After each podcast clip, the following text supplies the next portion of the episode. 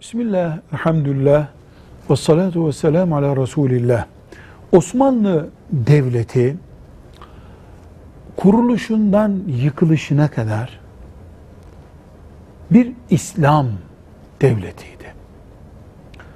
Son senelerinde belki son 150 senesinde İslam devleti ile beraber büyümüş bir coğrafyaya, kalabalıklaşmış bir nüfusa hakim oldu.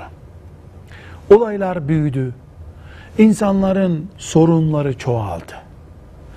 Eski yazılmış kitaplardan mahkemelerde hakimlerin, kadıların o zamanki adıyla cevap vermesi zorlaştı.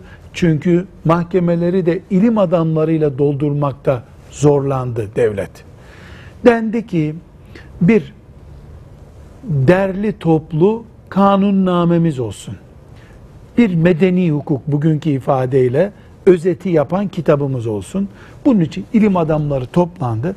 Mahkemelerde hakimlere yardım edecek fıkıh kitaplarındaki bilgileri toplamış bir kitap ortaya çıkarıldı. Bu maddeler halinde yazıldı. Allah onlardan razı olsun. Hala onun muadili olacak veya onu gereksiz hale getirecek ciddi bir çalışma doğru dürüst yapılamamıştır.